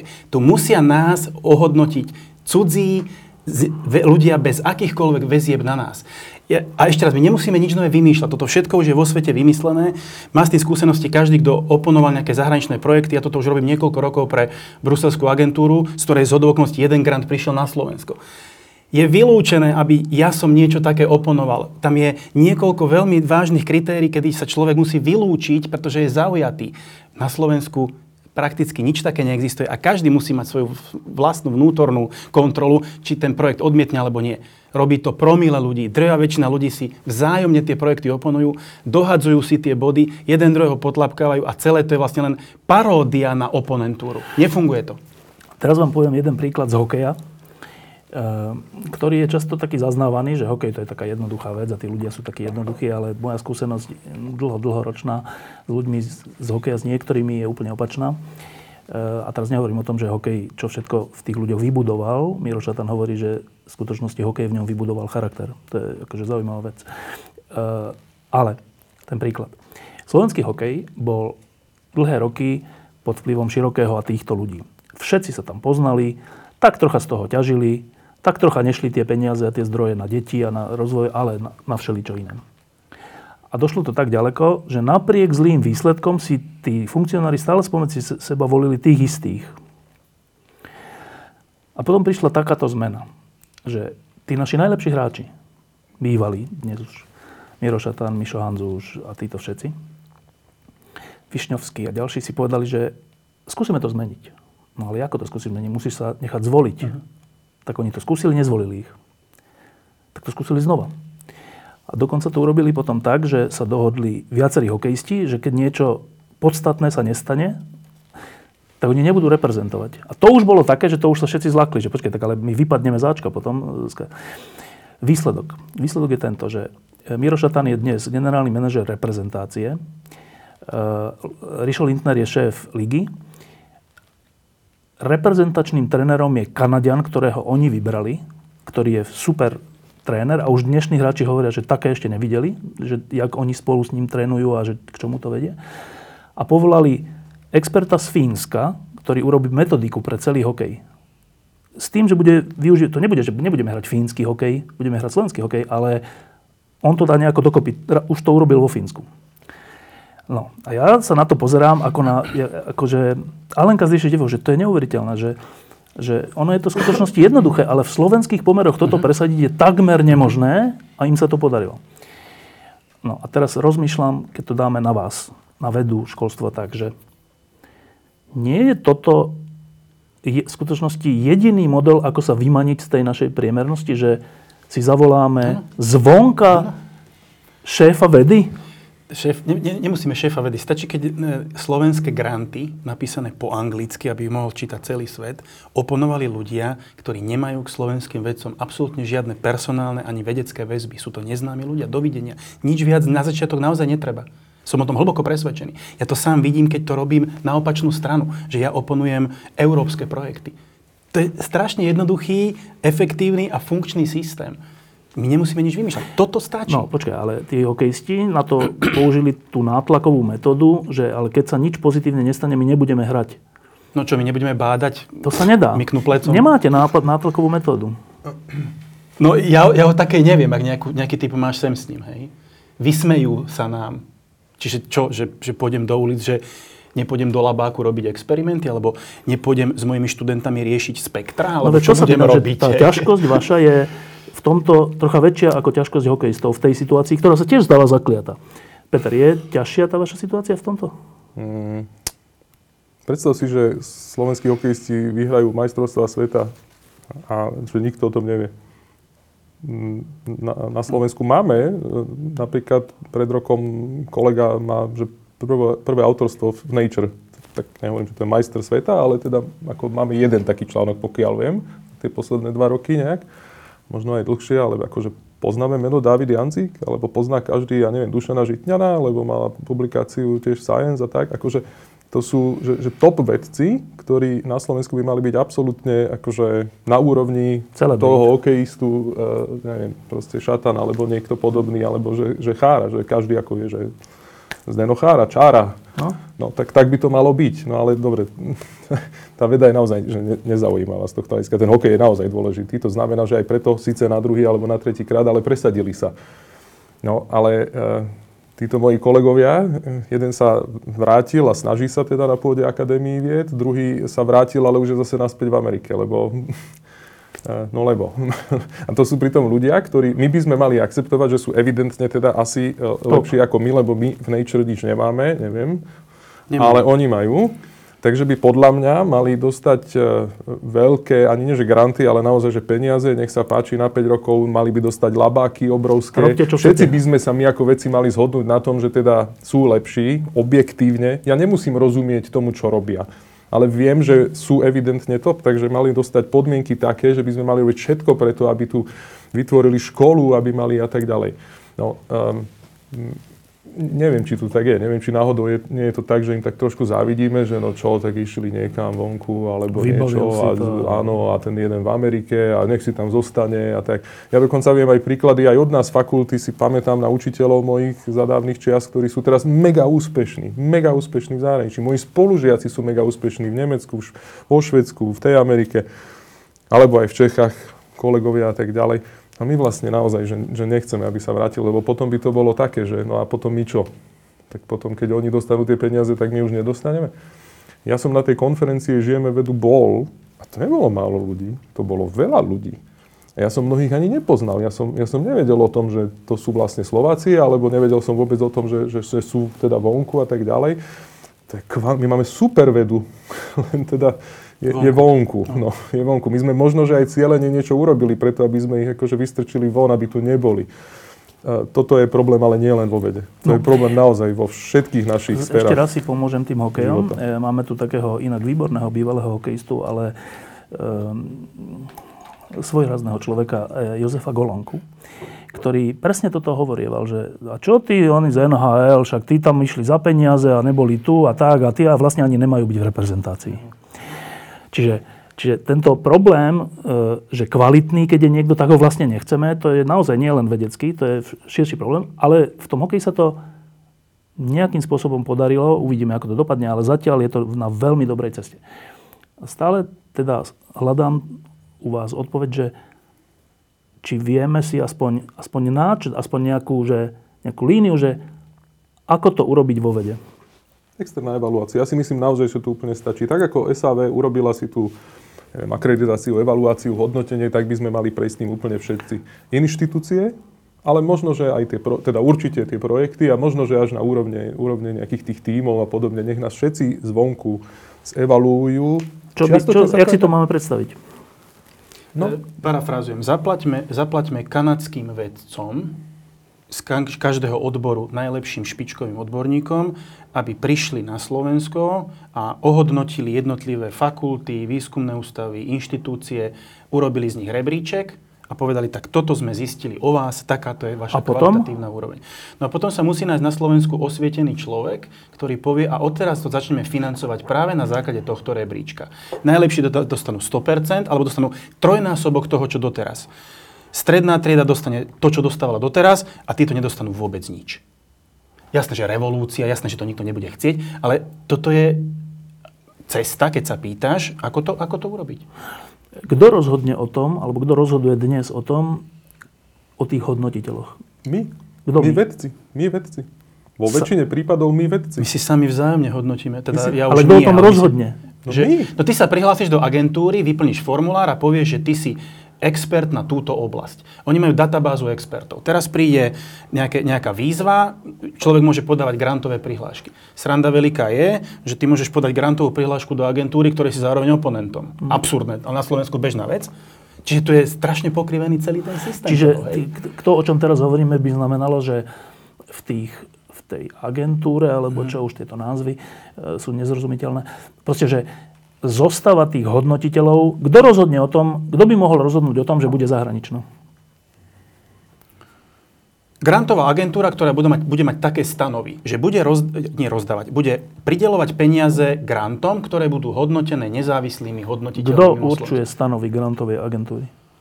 Rada grandové, gra, to grantovej do... agentúry. To Veci? Sú politickí nominanti väčšinou. Ja skúsim Mirač, prepáč.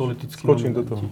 Predstav si žiakov na základnej škole v triede, ktorí nemajú učiteľa, ktorí si tak hrajú, každý deň sa hrajú a na konci roka si majú dať vysvedčenia navzájom. To sú jednotky, no, no to je ono.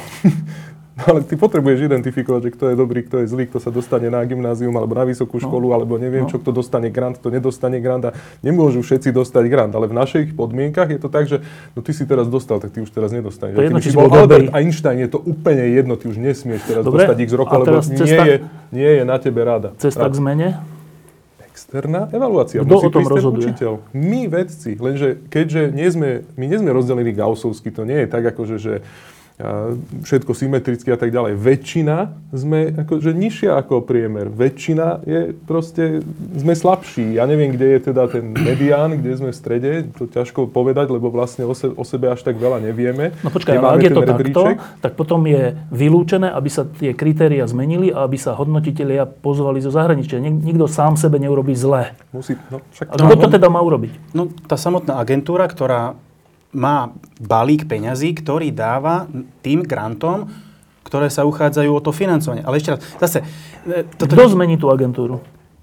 No, pokiaľ je tá agentúra štátna, no tak ten, ten management tej, tej agentúry, predpokladám, že nominuje aktuálna vládna koalícia. Je to a to tak? Sa častokrát aj stáva, že ten riaditeľ tej agentúry sa mení z, zo zmenou vlády. My sme sa stalo aj nedávno, teraz máme nového riaditeľa á pé vé vé, ak sa nemýlim. Hej. No áno, ale tak tam to funguje trošku ináč. Každopádne, uh, ja, no kto to má zmeniť? Uh, skúsim ešte nejaký príklad. Predstav si, že to je ako...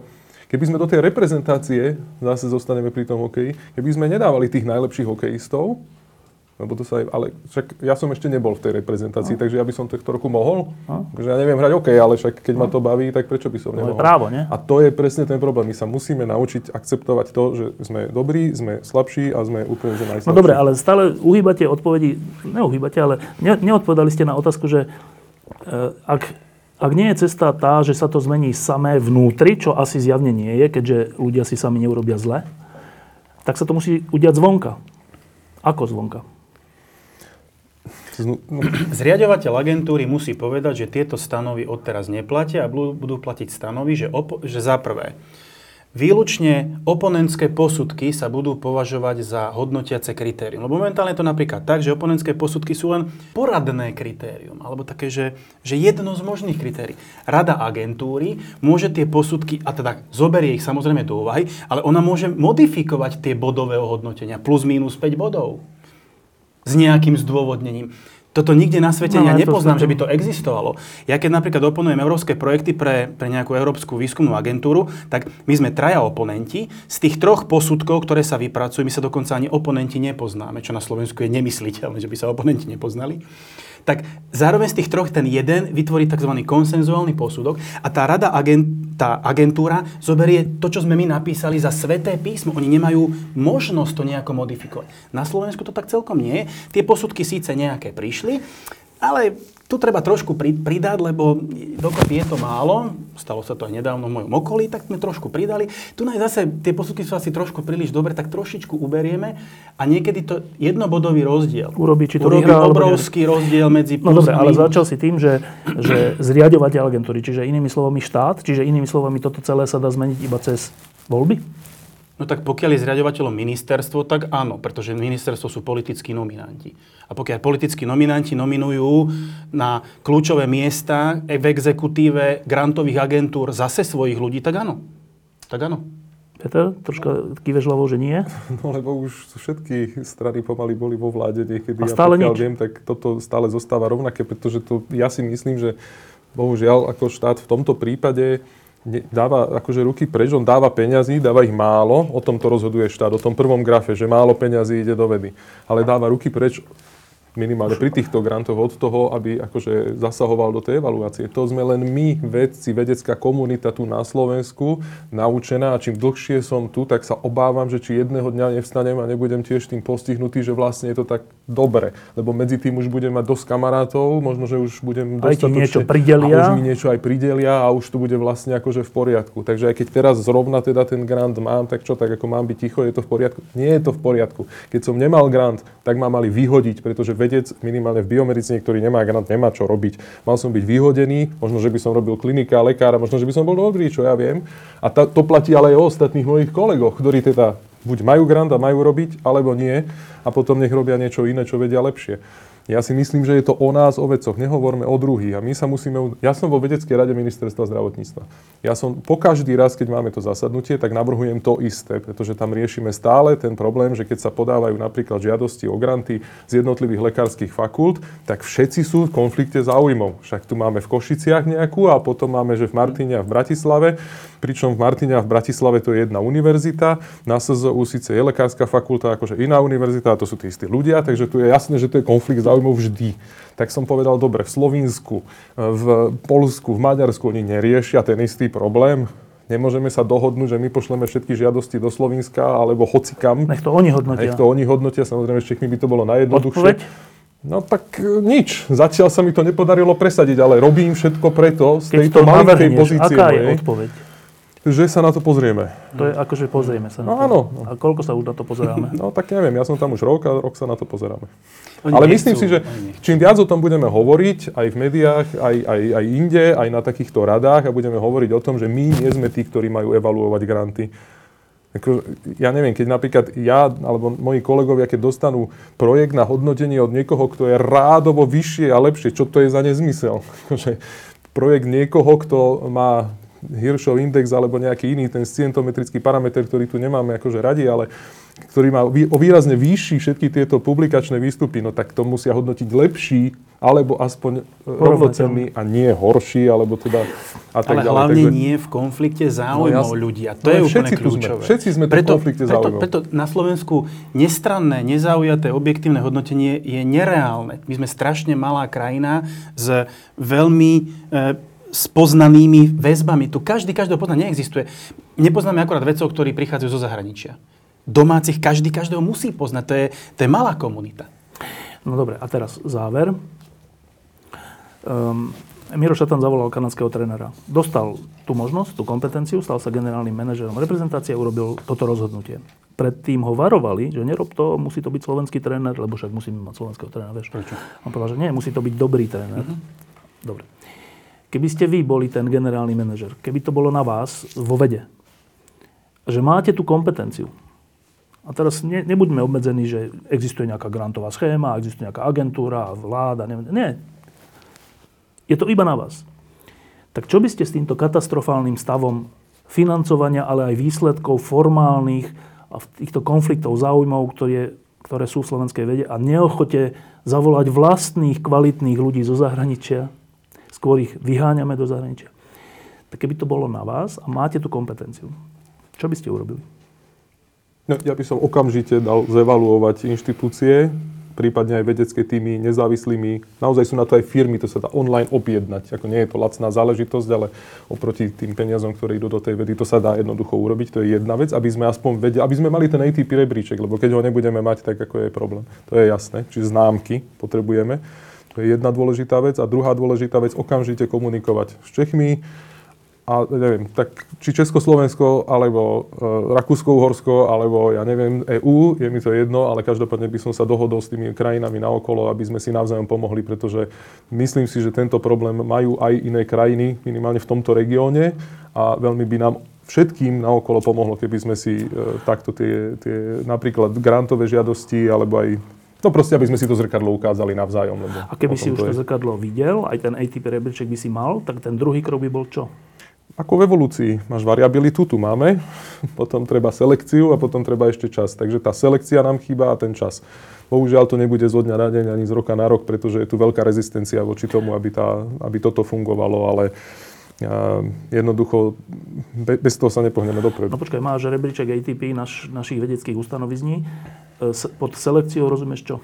Pod selekciou rozumiem to, že tie najlepšie dostanú tie peniaze, ktoré ušetrím tým, že zruším a prepustím tých ľudí, ktorí napríklad x rokov nič neodpublikovali, nič neurobili, nič neobjavili a tak ďalej.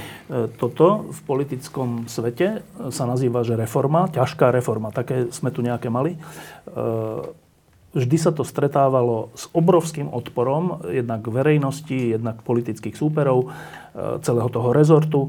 A väčšinou to dopadlo tak, že iba časť z toho sa potom presadila a potom sa to dokonca aj vrátilo naspäť a tak. Ale teda boli to tie ťažké reformy a vždycky sme písali o tom, že to potrebuje veľmi odvážneho reformátora, ktorý ale má aj tú moc. Je to vo vede niečo podobné? No tak určite, ale osvietený minister podľa mňa nie je najmenší problém, aby to relatívne akože rýchlo naštartoval tie procesy a potom ho kľudne môžu odvolať, to už je potom jedno, keď je to už raz naštartované, lebo vieš už keď dostaneš dostaneš tú známku, už ti dostane tá známka. Akože to, že či sa to dotiahne do konca je druhá vec, ale už všetci vedia, že aha, takže ty si A a ten druhý je C, tak teraz no alebo jedna, alebo tri, takže ja si myslím, že to známkovanie je absolútne kľúčové. A to sa dá urobiť, to skoro nič nestojí, alebo relatívne málo peňazí to stojí. A nakoniec na tej akadémii teraz vedia tie ústavy, že aké majú Ačka, Bčka. Nie je to na individuálnu úroveň, to už je na tých riaditeľoch tých jednotlivých ústavov, že čo s tým teda ďalej urobia, respektíve na predsedovi akadémie, že či teda ako len pohľadkáme tých Ačkarov, alebo že či im dáme dvojnásobný rozpočet aj na úkor teda tých, tých, tých najhorších. Ale toto sa nemôže diať len na pôde Akadémie vied, pretože zase Akadémia vied je len časť, síce mimoriadne dôležitá časť, ale iba časť tej slovenskej vedy. A keď si narátaš tých univerzít, čo tu máme a fakult a neviem čoho po, po Slovensku, tak tých vedcov a čo si budeme hovoriť aj pseudovedcov je strašne veľa. Čiže to, čo ty hovoríš je, že je to ťažká reforma, ktorá je pred slovenskou vedou, ale je možná. No je, určite, že je. Určite, že je. Peter, keby si mal ty tú moc, čo by si urobil? Ja nemám iný recept, to môžem podpísať, čo Peťo hovorí jednou vetou. My sme tu tak prelezení kamaráčaftami a pusipajtáštvom, že my sa už objektívne nedokážeme ohodnotiť a mnohokrát už ani nechceme. To musí urobiť niekto zvonka. Na toho sa nemôžeme ani hnevať, tomu nemôžeme ani ubližovať, toho nemôžeme ohovárať. Ten človek bude slušne zaplatený a povie nám, ako stojíme. To bude to zrkadlo. Tam to začne, potom to financovanie musí byť alikvótne tomu zrkadlu. Áno, bude to mnohých bolieť, ale takto to chodí. Ale a k tomu všetkému ja by som ešte pridal tretiu vec. Výrazne výrazne zvýšiť financovanie školstva, výrazne posilniť vzdelávanie nových učiteľov, posilniť nielen personálne, ale aj finančne, prestížou. Urobiť to, povedzme, ako vo Fínsku. My sa môžeme inšpirovať, my nemusíme nič nové vymýšľať. Vo Fínsku je pedagogická fakulta jedna z najprestížnejších, berú tam jedného z desiatich. U nás musia volať. Nechcem, nechcem to hodnotiť, proste je to celé úplne. To znamená, znova to školstvo postaviť z toho katastrofálneho stavu na nohy čo najskôr, pretože darmo budeme evaluovaní, darmo budeme mať tých vedcov už na správnom mieste, správne ohodnotených, keď nebudú mať s kým pracovať. Tí mladí ľudia, ktorí dnes majú šestnásť rokov, sú kľúčoví pre nás o päť rokov. Keď s nimi teraz nebudeme pracovať, o päť rokov nám tie peniaze a evaluácia nebudú stačiť. Čiže súhlasím, presne toto isté by som urobil, ak by som mohol, plus ešte rovnaký dôraz na školstvo. Nie výučbu automechanikov, aj to treba. My sa teraz bavíme o prosperite krajiny na dekády dopredu. O tom sa teraz bavíme. Táto lampa bola o vzdelanosti užšie, o vede. Tak položím na, na, na záver dve také naivné otázky. Pre takú malý, malú krajinu, ako je Slovensko, je veda dôležitá? Pre každú krajinu je veda dôležitá. Nie, to je jedno, či je to krajina malá, či veľká. A ona nie je dôležitá pre krajinu. Veda je dôležitá pre ľudí v tej krajine, ktorí tam žijú. A to z jedného jediného dôvodu. Tá veda je, je dominantná záruka progresu tej spoločnosti. Nie len technologického, ale aj civilizačného, etického, čo len si vieš predstaviť ako pozitívny parameter. Z jedného jediného dôvodu. Veda je... To nie je slovo, to je spôsob rozmýšľania. Malé decko je vedcom, keď metódou pokusu omylu, síce takým, že na bazálnej úrovni vedcom, ale metódou pokusu omylu skúma svet okolo seba, snaží sa mu porozumieť. Ako my chceme fungovať ďalej a rozvíjať túto spoločnosť, keď nerozumieme sebe samým, ako humanitní vedci, nerozumieme prírode a našej fyziológii ako prírodovedci a nerozumieme technológiám ako technici. Bez týchto vecí to, tá krajina neexistuje. Čiže diskutovať o tom, či tá veda je alebo nie je dôležitá, je podľa mňa úplne že nezmyselné, lebo to je že fundamentálna vec. Peter, je veda pre Slovensko dôležitá? Otázka znie možno, že aj, že či pre vedu je dôležité Slovensko. Môj kolega stále hovorí, že veda je len jedna, neexistuje slovenská, česká, ani žiadna iná, a má veľkú pravdu, pretože aj keby sme rovna teraz zrušili akadémiu a zrušili všetky vedecké inštitúty, aj nás povyhadzovali, tak akože svet ide ďalej a aj my všetci budeme naďalej mať stále novšie telefóny a tak ďalej a budeme mať tie vedecké výstupy alebo výsledky toho výskumu, tie aplikované, tie využijeme aj naďalej, takže keď sa na to budeme takto pozerať, tak to je vlastne tak akože je, že jedno. Ale naozaj pre... A, dobre, ja, ja neviem, ja mám už aj problém s, pojem, s pojmom národ. Ja keď vidím niekde, že národné centrum, alebo čo, tak jaký národ? A keď som Maďar, tak sa to akože netýka, či, či čo? Úplne nezmysel, ale aj s tou krajinou mám problém, lebo pred sto rokmi sme boli iná krajina a pred päťdesiatimi či koľkými ešte iná a teraz sme iná. Čo ja viem, čo bude o desať rokov, akože kto vie. Takže ani tá krajina nie je dôležitá. Naozaj ide o tých konkrétnych ľudí, o naše deti, o tie ďalšie generácie a... A veda je naozaj o tom rozmýšľaní a ide aj napríklad o to zdravie, ktoré je pre nás strašne dôležité. Nie je kvôli nemocniciam a teraz, že či my vymyslíme nejaký nový liek, ale ide o to, aby každý človek pochopil napríklad ten základný princíp, že kauzalita je dôležitá. Také tie vedecké základné veci, kde prvé vec je úplne, že jasné, že a, treba nejakú štúdiu urobiť, aby sme zistili, že či očkovanie spôsobuje autizmus, a keď sa už urobila a zistilo sa, že je to nezmysel, tak akože vybavená vec, ideme ďalšie nejaké veci robiť. A to má dosah. To má dosah potom aj na to, že kratšie žijeme, horšie žijeme, chorší sme a tak ďalej a tak ďalej. Takže tá veda je pre Slovensko a špeciálne pre malé krajiny, keď už teda sme taká momentálne v tomto období malá krajina, tak je to extrémne dôležité. Extrémne dôležité, pretože čím iným akože sa presadíme, alebo čo, čo iné tu bude. Však toto je to najdôležitejšie. Takže e, myslím si, že špeciálne preto, lebo sme malá krajina, tá veda je absolútne dôležitá a musí sa to prejaviť na tom financovaní. Jednoznačne, ale nie len. Proste nestačí len tie peniaze dať. To je ako keď si rodič, tak čo, aký si rodič, keď dáš dieťaťu peniaze, tak akože vybavené, však ho ešte treba vychovať, ešte treba urobiť ten charakter a e, pomôcť teda, aby sa vyvinul. Ja si myslím, že to je extrémne dôležité. Keď si ukazoval ten graf, tam bolo fakt zaujímavé. Asi dve veci teda mám doteraz v sebe. Jedna je tá, ten, ten pomer e, našich kvalitných výstupov a českých kvalitných výstupov je nie dvojnásobný, ale viac. osemnásobný, alebo nakoniec dvadsaťosemnásobný bol v tom poslednom. Ale to druhé bol aj pomer financovania, že e, no ak je pravda, čo ste teraz povedali v tomto poslednom kole, tak potom to, že my dávame na vedu nie tie dohodnuté koľko, tri percentá, ale nula celá šesťdesiatosem, tak, tak čo to potom znamená? Že ak je pravda, čo ste teraz hovorili, tak tí ľudia, ktorí rozhodujú o tom, koľko dávame e, na to najdôležitejšie, čo si teraz povedal, tak to čo? To znamená, že my sme primitívni? Je to o tom konflikte, čo si zase ty spomenul na začiatku. No prečo nechodíme na preventívne prehliadky, keď všetci vieme, že zdravie je dôležité a všetci chceme dlho žiť. Ja nepoznám nikoho, kto chce žiť krátko. Ale keď môžem niečo urobiť preto, aby som dlho žil, a väčšina z nás to neurobí, aby mohla dlhšie žiť, tak to je zase... Že dobre, ale elementárnu vec robíme, že keď idem po ceste, tak sa pozriem doľava a doprava, keď som chodec, alebo ano. Keď som v aute, tak dám smerovku, nechcem sa zabiť. Áno. Elementárnu vec robíme na zachovanie svojho života. Ale, to nie je ale v tejto veci nerobíme. Ale je oveľa väčšia šanca, že zomrieš na infarkt. A otázka znie, že či robíš niečo preto, aby napríklad tvoja ischemická choroba srdca bola zachytená. A keď nechodíš na preventívku, tak to nerobíš. Lebo ano, je, ča, lebo je ča, pravdepodobnejšie, že zomrieš na infarkt, ako to, že to prejde. Áno, ale že v, tej, v tomto, v podpore nejakého, aj, nejakej, nejakej podstaty svojej existencie ako krajiny, nerobíme ani len to. Ani len to, pozriem sa doľava a doprava. Áno, ale teraz robíme to, čo treba robiť. Teraz hovoríme o tom, diskutujeme o tom, ale, ale že ako krajina, čo sme my? Pozeranie. To znamená, že... Peter, my sme akože primitívni? Rozmýšľam, ako, ako odpovedať, aby som zvolil správne slova, hoci ja nikdy nemám problém s tým, aby som povedal, čo chcem. Neviem, či by som použil toto slovo. V každom prípade mám veľmi silný pocit toho, že sme mentálne menej vyspelí ako iné krajiny s inými ľuďmi, ktoré si do dôsledkov vedia predstaviť svoju budúcnosť, že ak teraz niečo neurobia, ako sa to prejaví v budúcnosti, respektíve ak teraz urobia toto, tak by to mohlo konvergovať k takémuto výsledku. My sme sa sem podľa mňa väčšinou ešte nedostali, sme krátkozrakejší z hľadiska takéhoto strategického uvažovania, to nazvem tak. Pre nás sú možno bližšia košeľa ako kabát, ako hovorí slovenské príslovie, a my žijeme možno zo dňa na deň. Veľmi málo ľudí, ktorí sú v exekutíve, má vízie a má nástroje a spôsoby a myšlienky, ako tie vízie realizovať, aby sa tá krajina posunula o hodný kus ďalej, lebo je to cnosť. Pre nič iné.